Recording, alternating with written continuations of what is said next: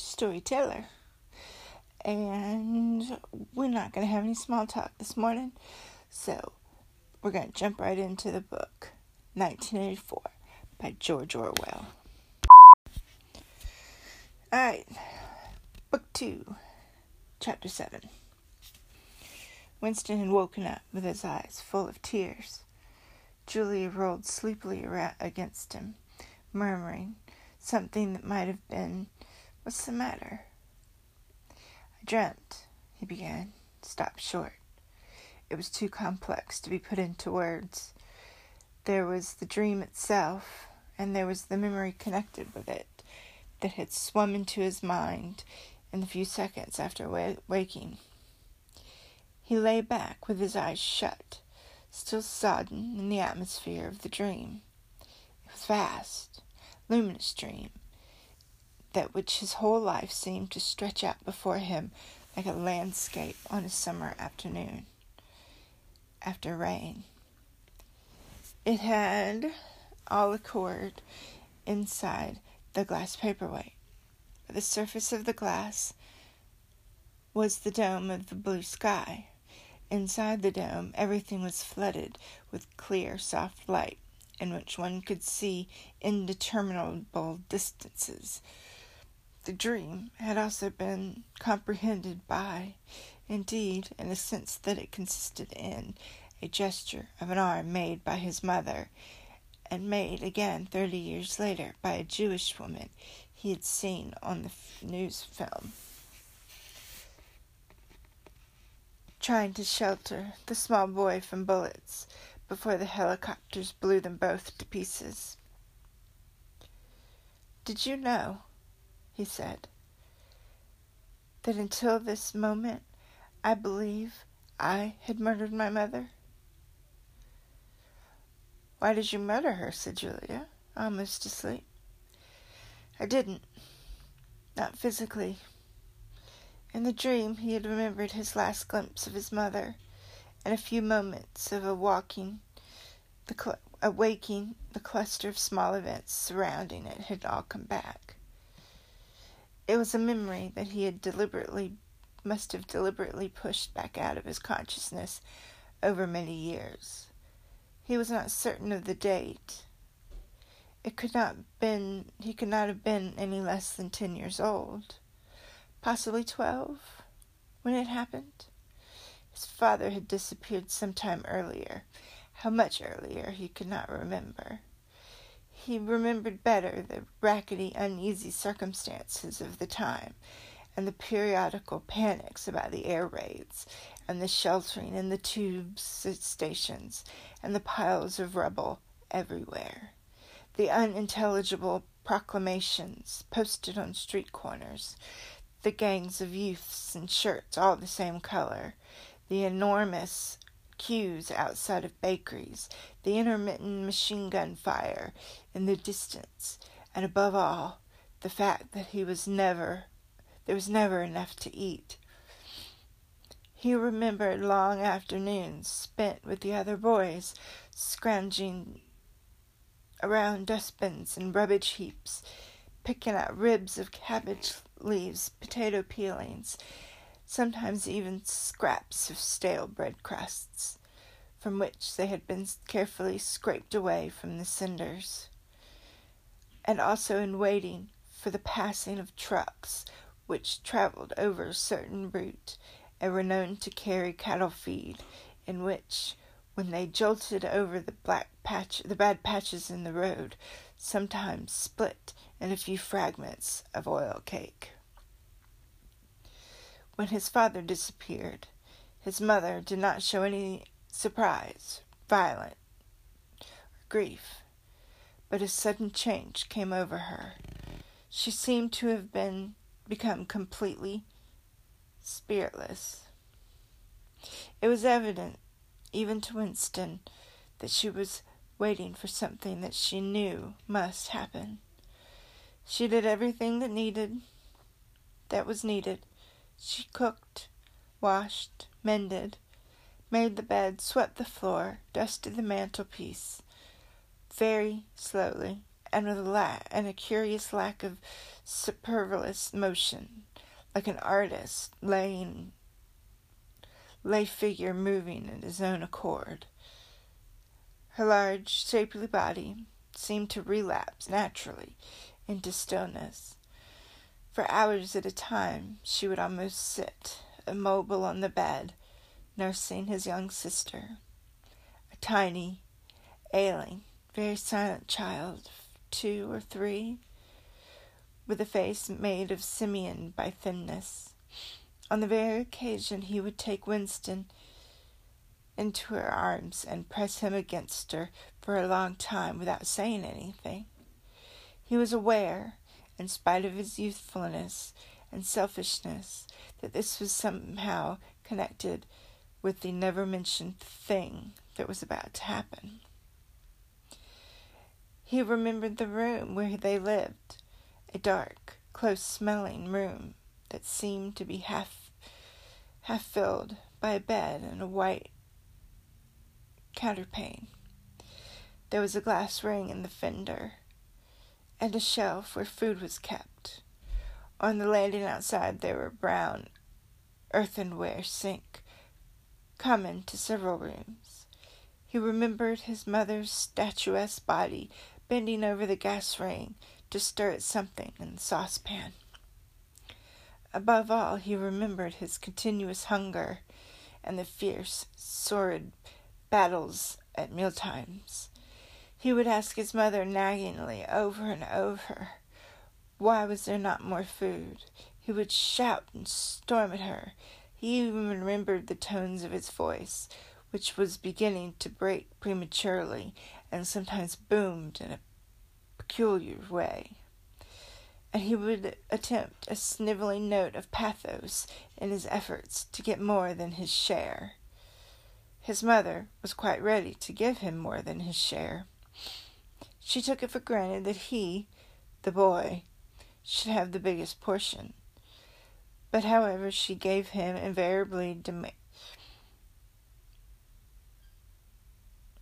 she gave him he invariably demanded more at every meal, she would beseech him not to be selfish, and also to remember that his little sister was sick and also needed food. But it was no use. He would cry out with rage when she stopped ladling. He would try to wrench the saucepan spoon out of her hands. He would grab bits from his sister's plate.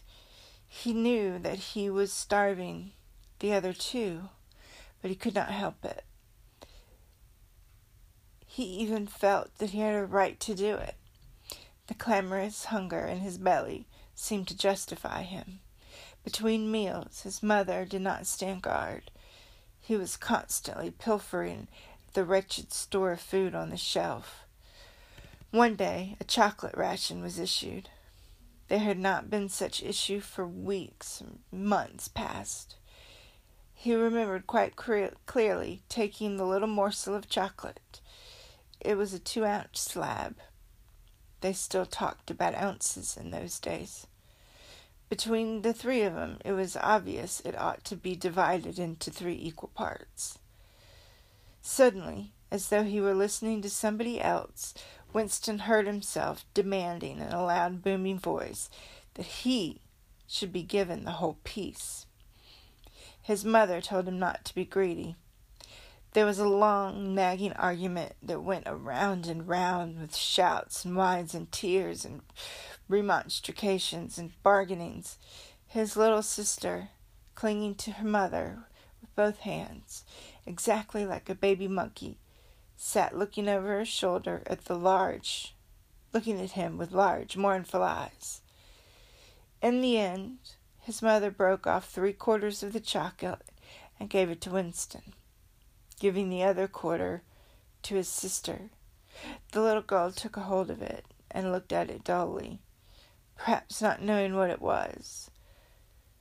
Winston stood watching her for a moment, and with a sudden swift spring he had snatched the piece of chocolate out of his sister's hand and was fleeing for the door. Winston, Winston, his mother called after him, come back. Give your sister back her chocolate. He stopped, but he did not come back. His mother's anxious eyes were fixed on his face. Even now she was thinking about one thing, and he did not know what it was, that it was on the point of happening. His sister, conscious of having been robbed of something, had set up a feeble wail. His mother drew her arm around the child and pressed its face against her breast. Something in that gesture told him that his sister was dying. He turned, fled down the stairs, with the chocolate growing sticky in his hands. He never saw his mother again. After he devoured the chocolate, he felt something somewhat ashamed of himself and hung about in the street for several hours until hunger drove him home. When he came back, his mother had disappeared. This was already become normal at that time. Nothing was gone from the room except his mother and his sisters. They had not taken any clothes, not even his mother's overcoat. To this day, he did not know with any certainty that his mother was alive or dead. It was perfectly possible she had merely been sent to a forced labor camp. As for his sister, she might have been removed, like Winston himself, to one of the colonies for homeless children. Reclamation centers, they were called which had grown up as a result of the Civil War, or she might have been sent to the labor camp along with his mother, or simply left somewhere or other to die. The dream was still vivid in his mind, especially the enveloping protect, protecting gesture of his arm, in which the whole meaning seemed to be constrained. His mind went back to another dream of two months ago, exactly as his mother had sat on the dingy white quilted bed with the child clinging to her, so she sat in the sunken ship, far underneath him, and drowning deeper every minute. But he was still looking up at him through the darkening water. He told Julia the story of his mother's disappearance. Without opening her eyes, she rolled over and settled herself into a more comfortable position. I expect you were a beastly little swine in those days, she said instinctively. All children are swine. Yes, but the real point of this story. From her breathing, it was evident she was going off to sleep again. He would have to he would like to continue talking about his mother. He did not suppose, from what he could remember of her, that she had been an unusual woman, still less intelligent one, and yet possessed the kind of ability, a kind of purity, that simply because the standards that she had been obeyed were private ones. Her feelings were her own, and they could not be altered from the outside. It would not have occurred to her that the action is, which is ineffectual therefore becomes meaningless. If you love someone, if you loved him, then you would have nothing else to give. Still, you gave him love. The last of the chocolate was gone. His mother had clasped the child in her arms. It was no use. It changed nothing. It did not produce more chocolate. It did not avert the child's death or her own. It seemed natural to her to do it. The refugee ma, uh, woman in the boat had also covered the little boy with her arms, which there was no more use against the bullets than a sheet of paper. The terrible thing that the party had done was to persuade you that mere impulses, mere feelings, were of no account, while at the same time robbing you of all power over the material world. When, when once you felt the grip of the party, what you felt, what you did not feel, or what you did or refrained from doing made literally no difference. Whatever happened to you vanished, and neither you nor your actions were ever heard of again.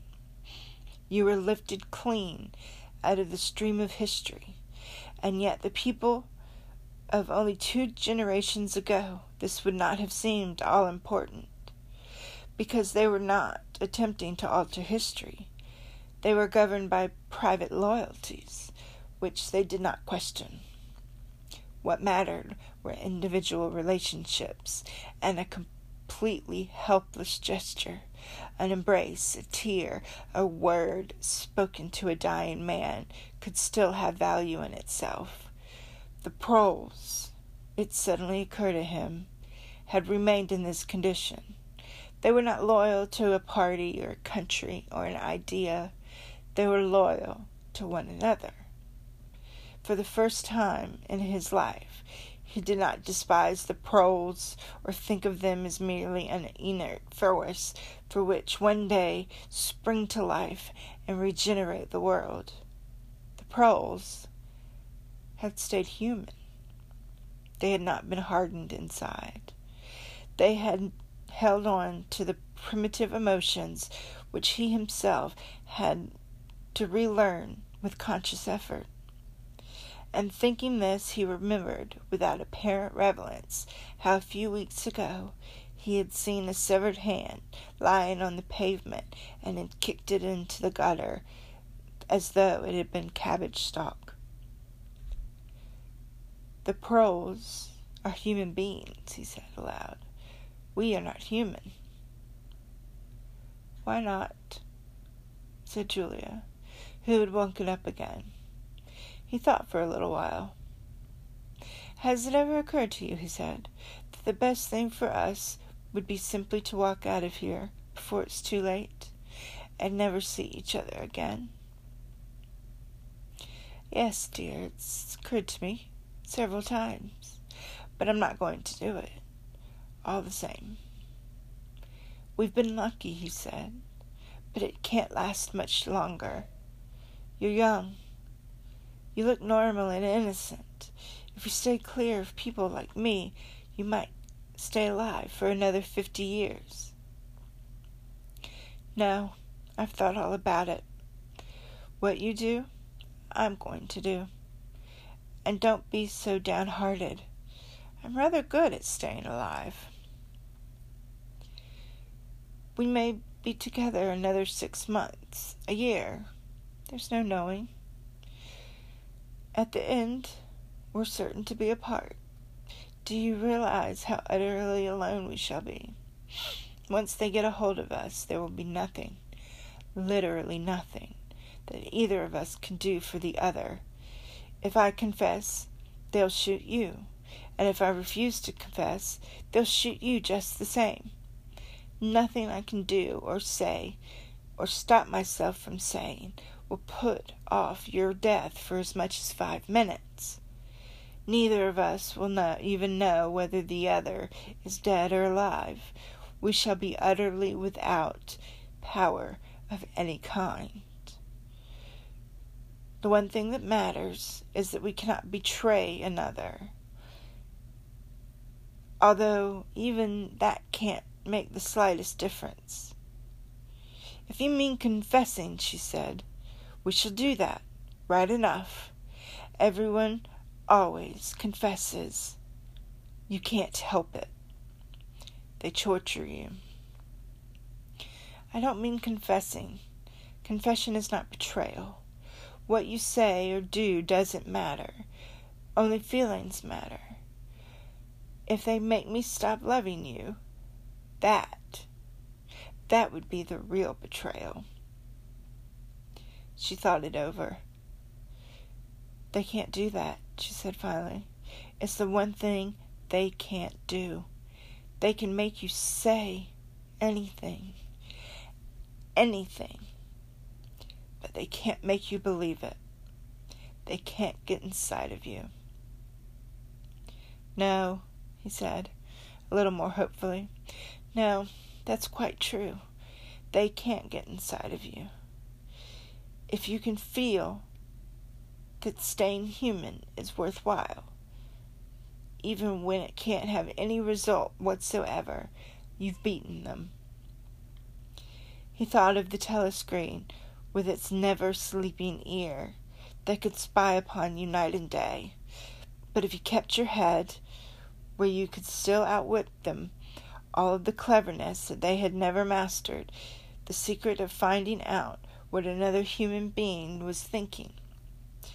Perhaps it was less true when you were actually in their hands. One does not know what happened inside the ministry of love, but it was possible to guess. Tortures, drugs, delicate Im- instruments that registered your nervous reactions, gradual wearing down by sleeplessness and solitude and persistent questioning. Facts, at any rate, could not be hidden. They could be tracked down by inquiry. They could be squeezed out of you by torture. But if the object was not to stay alive, but to stay human, what difference did it ultimately make? They could not alter your feelings. For that matter, you could not alter them yourself, even if you wanted to. They could lay bare in the utmost detail everything that you had ever done or said or thought, but in the inner heart, whose workings were mysterious even to yourself, remained impregnable.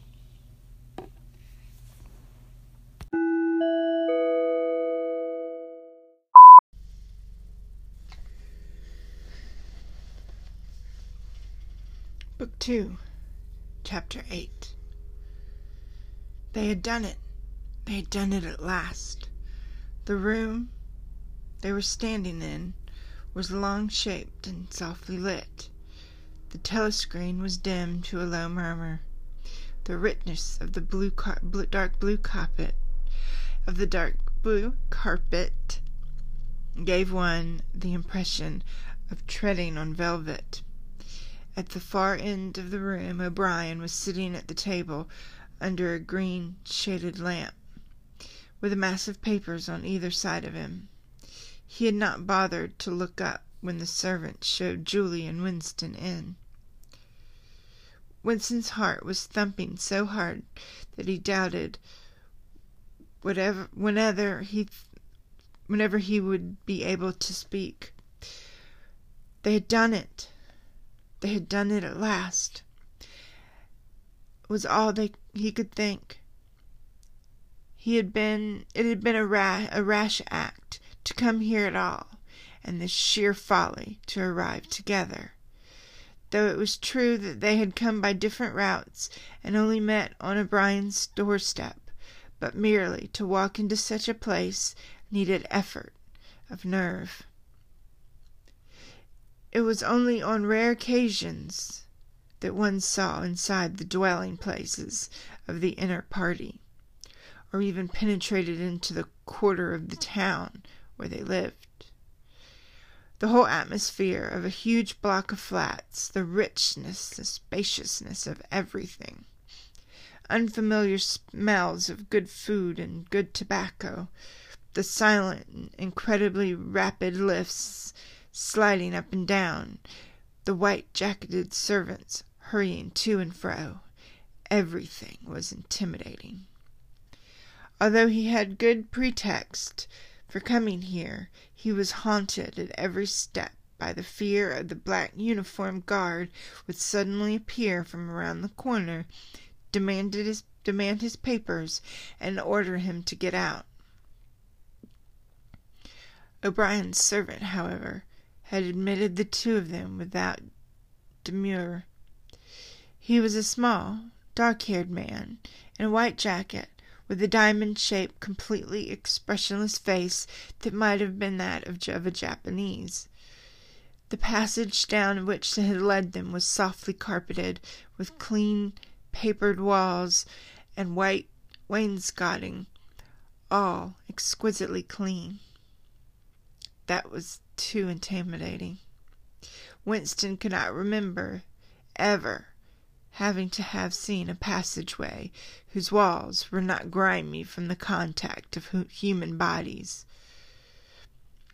O'Brien had slipped a piece of paper between his fingers and seemed to be studying it intently. His heavy face, bent down so that one could see the line of the nose, looked both formidable and intelligent. For perhaps twenty seconds he sat without stirring, and then he pulled the speakwrite towards him and rapped out of the message a hybrid jargon of the ministries. Items 1, comma, 5, comma, 7 approved full wise. Stop. Suggestion contained item 6 doubleplus ridiculous vir- virgin crimethink cancel stop unproceed, unproceed construction wise, anti getum, plusful estimates, machinery overhead, stop, and message. He rose deliberately from his chair, came towards them, across the soundless, soundless carpet. A little of the official atmosphere seemed to have fallen away from him with the Newspeak words, but his expression was grimmer than usual, as though he were not pleased being disturbed. The terror that Winston had already felt was, was suddenly shot through by a streak of ordinary embarrassment. It seems he had quite possibly that he had made a very stupid mistake. For what evidence did he have in reality that O'Brien was of any kind of political conspirator? Nothing but a flash of eyes and a single equivocal remark. Beyond that, his own secret imaginings, founded on a dream, he could not even fall back on the pretense that he had come to borrow the dictionary, because in that case Julia's presence was impossible to explain. As O'Brien passed the telescreen, a thought seemed to strike him. He stopped, turned aside, pressed a switch on the wall. There was a sharp snap. The voice had stopped. Julia uttered a tiny sound, sort of a squeak of surprise. Even in the midst of his panic, Winston was too much taken aback to be a to be able to hold his tongue. You can turn it off? he said. Yes, said O'Brien. We can turn it off. We have that privilege. He was opposite them now. His solid form towered over the pair of them, and the expression on his face was still indecipherable. He was waiting, somewhat sternly, for Winston to speak. But what about? Even now, it was quite conceivable that he was simply a busy man wondering irritably why he had been interrupted. Nobody spoke. After the stopping of the telescreen, the room seemed deadly silent. The sec- seconds marched past, enormous. With difficulty Winston continued to keep his eyes fixed on O'Brien's, and then suddenly the grim face broke down into what have been the beginnings of a smile. With his characteristic gesture, O'Brien resettled his spectacles on his nose. Shall I say it, or will you? he said. I will say it, said Winston promptly. That thing is really turned off? Yes, everything is turned off. We are alone. We had come here because. He paused, realizing for the first time the vagueness of his own motives, since he did not know what kind of help he expected from O'Brien. It was not easy to say why he had come here. He went on, conscious of what he must be saying, must sound both feeble and pretentious. We believe that there is some kind of conspiracy, a sort of secret organization working against the party, and that you are involved in it. We want to join it and work for it. We are enemies of the party. We disbelieve the principles of Ingsoc. We are thought crim- criminals. We are also adulterers. I tell you this because we want to put ourselves at your mercy. If you want to incriminate ourselves in such any other way, we are ready. He stopped and glanced over his shoulder, with the feeling that the door had been opened. Sure enough, the little yellow faced servant had come in without knocking. Winston saw that he was carrying a tray with a decanter and glasses. Martin is one of us, said O'Brien, impassively. Bring the drinks over here, Martin. Put them on the round table. Have we enough chairs? Then you may sit down and talk in comfort. Bring a chair for yourself, Martin. This is business. You can stop being a servant for the next ten minutes. The little man sat down, quite at ease, and still with a servant like air, the air of a valet enjoying privilege. Winston guarded him out of the corner of his eyes. It struck him that the man's whole life was playing a part, that he felt and that he felt it to be dangerous to drop his assumed personality, even for a moment. O'Brien took the decanter by the neck, filled up the glasses with lar- uh, with red, dark red liquid. It aroused Winston in the dim memories he had seen long ago on a wall or hoarding, a vast bottle composed of electric lights, which seemed to move up and down and pour its contents into a glass.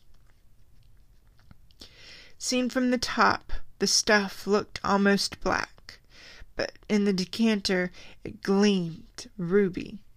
It had a sweet, sour smell. He saw Julia pick up her glass and sniff at it with frank curiosity. It is called wine, said O'Brien, with a faint smile. You will read about it in books, no doubt. Not much of it gets to the outer party, I'm afraid. His eyes grew solemn again, and he raised his glass. I think it is fitting that we should begin by drinking to our health, to our leader, to Emmanuel Goldstein. Winston took his glass with a certain eagerness. Wine was a thing he had read and dreamt about, like the glass paperweight and, or Mr. Charrington's half remembered lyrics. Belonged to the vanished, romantic past, the golden time when he liked to call it in his secret thoughts. For some reason, he had always thought of wine as being intensely sweet taste, like that of blackberry jam, and an immediate intoxicating effect. Actually, when he came to swallow it, the stuff was distinctly disappointing. The truth was that after years of gin he could barely taste it. He set the empty glass down. Then there is such a person as Goldstein? he said. Yes, there is such a person, and he is alive. Where, I do not know. And the conspiracy, the organization, it is real.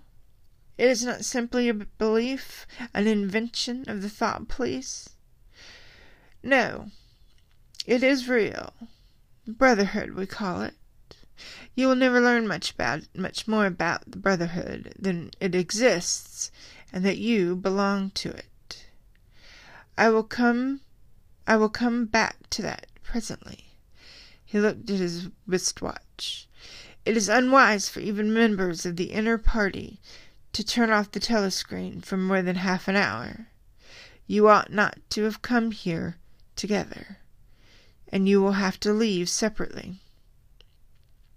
You, com- comrade, he bowed his head to Julia, will leave first. We will have about twenty minutes at our disposal. You will understand that I must start by asking you certain questions in general terms. What are you prepared to do? Anything we're capable of, said Winston. Brian turned to himself with a little in his little uh, a little in his chair. He was facing Winston. He almost ignored Julia, seeming to take it for granted that Winston could speak for her.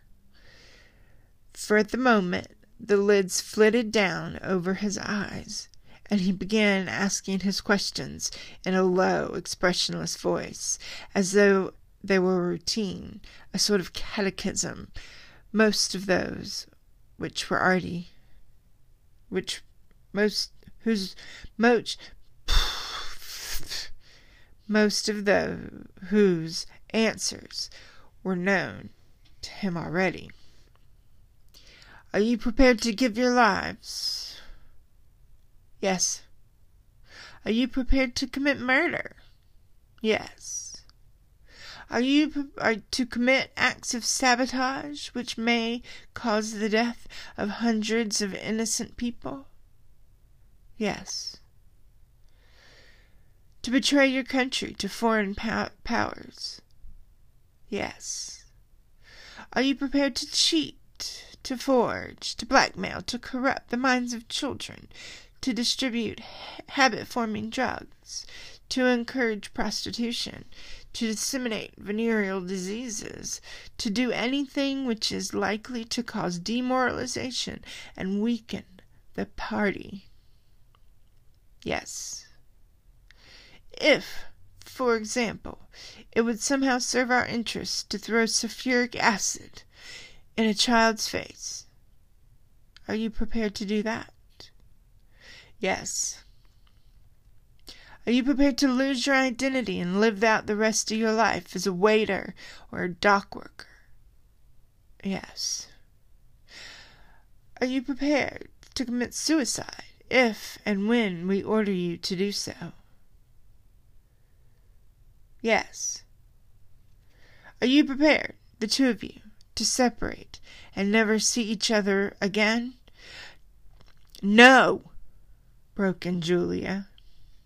It had appeared to Winston that for a long time past, before he had answered, for the moment he seemed to have been deprived of the power of speech. His tongue worked soundlessly, forming open syllables, the first of one word, and then of another, and over and over again, until he had said it. He did not know which word he was going to say. No he said finally. You did well to tell me, said O'Brien. It is necessary for us to know everything. He turned towards Julia and added to a, with a voice that somewhat had more expression in it. Do you understand that even if he survives, it may be as a different person? We may be obliged to give him a new identity, face, his movements,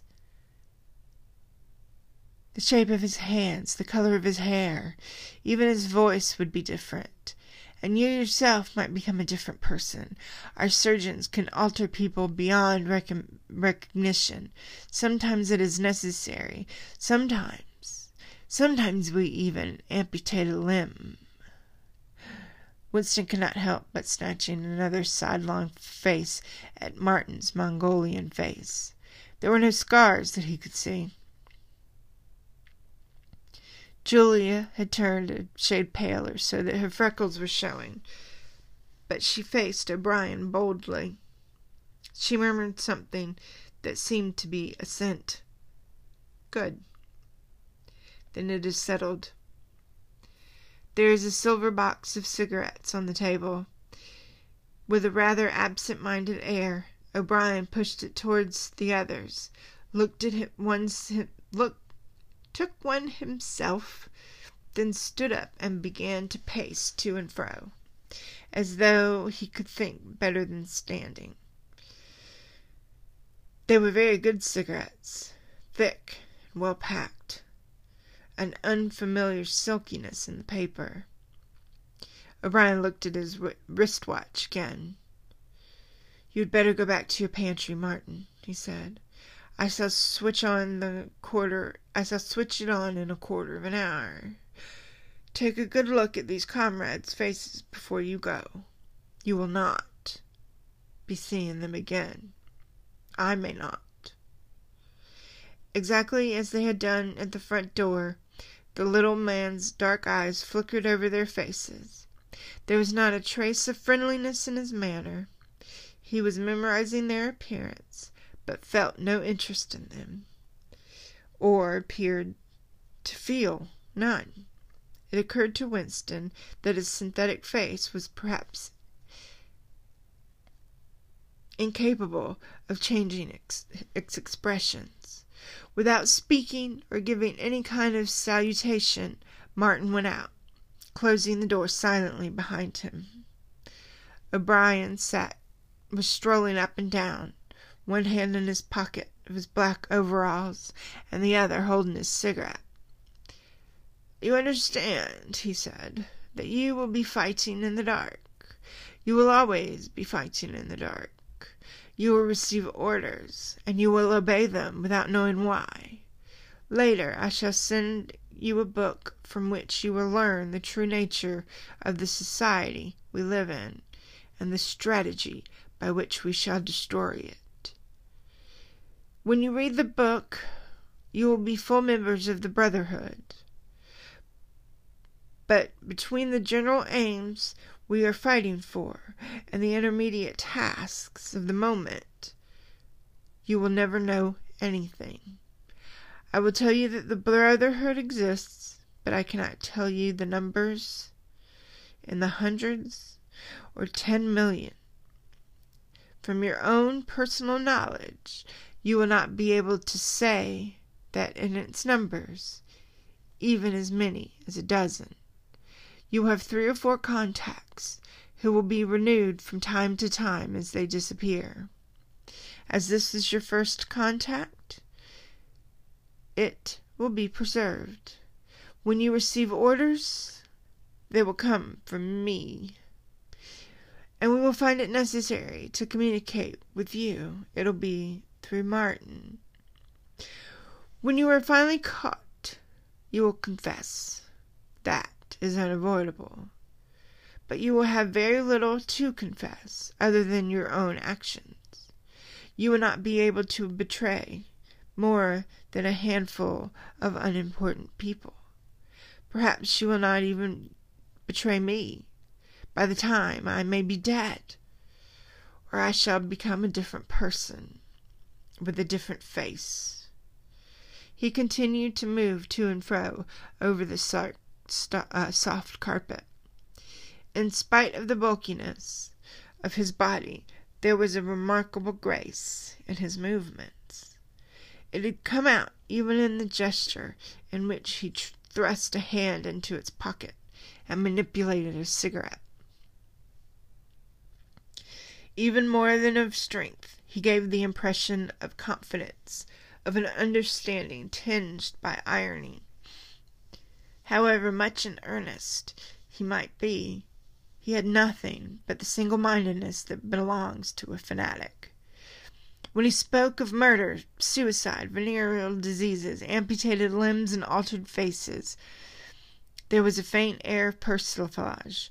This is unavoidable his voice seemed to say. This is what we have got to do unflinchingly. But this is not what we shall be doing when life is worth living again. A wave of admiration, almost worship, flowed from Winston towards O'Brien. For the moment he had forgotten the shadowy figure of Goldstein. When he looked at the O'Brien's powerful soldiers, sol- shoulders, and his blunt featured face, so ugly, yet so civilized, it was impossible to believe that he could be defeated. There was no stratagem that he could not equal to, no danger that he could not foresee. Even Julia seemed to be impressed. She had let her cigarette go out and was listening intently. O'Brien went on. You will have heard rumors of the existence of the Brotherhood. No doubt you have formed your own picture of it. You have imagined probably a huge underworld of conspirators meeting, meeting in secretly in cellars, scribbling messages on walls, recognizing one another by code words or special movements of the hand. Nothing of this exists. The members of the Brotherhood have no way of recognizing one another, and it is impossible for one for any one member to be aware of the identity of more than a very few others. Goldstein himself, if he fell into the hands of the thought police, could not give them a complete list of members, and any information that would lead to a complete list. No such list exists. The Brotherhood cannot be wiped out because it is not an organization in the ordinary sense. Nothing holds it together except the idea, which is indestructible. You will have any you will never have anything to disdain you except the idea. You will get no comradeship, no encouragement. When you finally are caught, you will get no help. We never help our members. At the most, when it is absolutely necessary that someone should be silenced, we occasionally smuggle a razor blade into the prisoner's cell. You will have to get used to living without results and without hope. You will work for a while, you will be caught, you will confess, and then you will die. Those are the only results you will ever see. There is no other possibility or any perceivable change that will happen within our own life's lifetime. We are the dead. Our only true life is in the future. We shall take part in it as a handful of dust and splinters of bone, but how far away that the future may be there is no knowing. It may be a thousand years. At the present, nothing is possible except to extend the area of sanity little by little. We cannot act collectively. We can only spread our knowledge outwards from individual to individual, generation after generation. In the face of the thought police, there is no other way. He halted, and for the third time looked at its his wristwatch. It's almost time for you to leave, comrade, he said to Julia. Wait. The decanter is still half full. He raised his glass and he filled the glasses and raised his own by the stem. What shall it be this time? he said, with a faint suggestion of irony. To the confusion of the thought police? To the death of Big Brother? To humanity? To the future? To the past, said Winston. The past is more important, agreed O'Brien gravely. They emptied their glasses, and a moment later Julia stood up to go. O'Brien took a small box from the top of the cabinet and handed her a flat white tablet that he told her to press on her tongue. It was important, she said, not to go out smelling of wine. The lift attendants were very observant. As soon as the door had shut behind her, he appeared to forget her existence. He took another pace or two up and down, then stopped. There are details to be settled, he said. I assume you have a hiding place of some kind?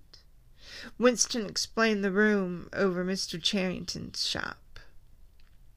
That'll do for the moment. Later we will arrange uh, something else for you. It'll be important to change one's hiding place frequently. Meanwhile, I shall send you a copy of the book. Even O'Brien, Winston noticed, seemed to pronounce the words as though they were italics. Goldstein's book, you understand, as soon as possible. It may be some days before I can get a hold of one. There are not many in existence, as you imagine. The thought police hunts them down and destroys them almost as fast as we can produce them. It makes very little difference. The book is indestructible. If the last copy were gone, we would just reproduce it almost word for word. Do you have a briefcase you carry to work with you? he added. As a rule, yes. What is it? Black, very shabby, two straps. Black, two straps, very shabby. Good. One day in the fairly near future, I cannot give you a date, one of the messages among your morning papers will contain a misprinted word, and you will have to ask for a repeat. On the following day you will go to work without your briefcase. At some time during the day in the street, a man will touch you on the arm and say, I think you've dropped your briefcase and the one he gives you will contain a copy of Goldstein's books. You will return it within fourteen days. There was silence at the moment. At the moment, there were a couple of minutes before you need to go. Said O'Brien, "We shall meet again, if we meet again." Winston looked up at him. "In the place where there is no darkness?" he said hesitantly. O'Brien nodded, without the appearance of surprise. "In the place where there is no darkness," he said, as though recognizing the allusion. "In the meantime, is there anything you wish to say before you leave? Any message? Any question?" Winston thought. There did not seem to be any further question that he wanted to ask. Still less he did he feel any impulse to utter high sounding generalities. Instead of anything directly connected with O'Brien or the Brotherhood, there came into mind a sort of composite picture of his dark bedroom where his mother had spent her last days, and the little room over Mr. Charrington's shop, and the glass paperweight, and the steel engraving on the rosewood frame, Almost randomly he said, Did you ever happen to hear an old rhyme that begins, Orange and lemons, say the bells of St. Clement's? Again O'Brien nodded with a sort of grave courtesy. He completed the sta- stanza. Orange and lemons, says the bell of St. Clement's. You owe me three farthings, says the bells of St. Martin's. When will you pay me? The bells of Old Bailey. When I grow rich, said the bells of Shoreditch. You knew the last line, said Winston. Yes, I knew the last line. And now I must I am afraid it is time for you to go. But wait. I better you better let me give you one of those tablets. Winston stood up, held out his hand. His powerful grip crushed the bones of Winston's palm.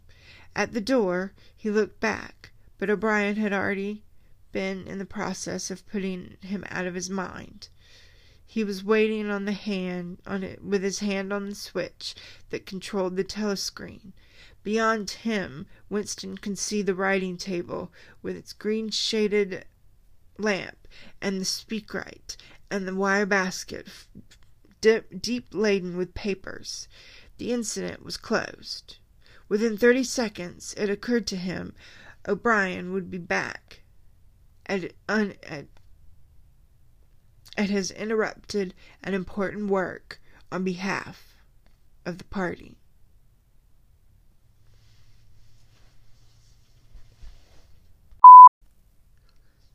All right, So that's the end of the reading for tonight. Uh, I hope everyone out there has a great day. And just a reminder, I will be starting that Patreon page. I will give you guys a launch date. So, pass it on.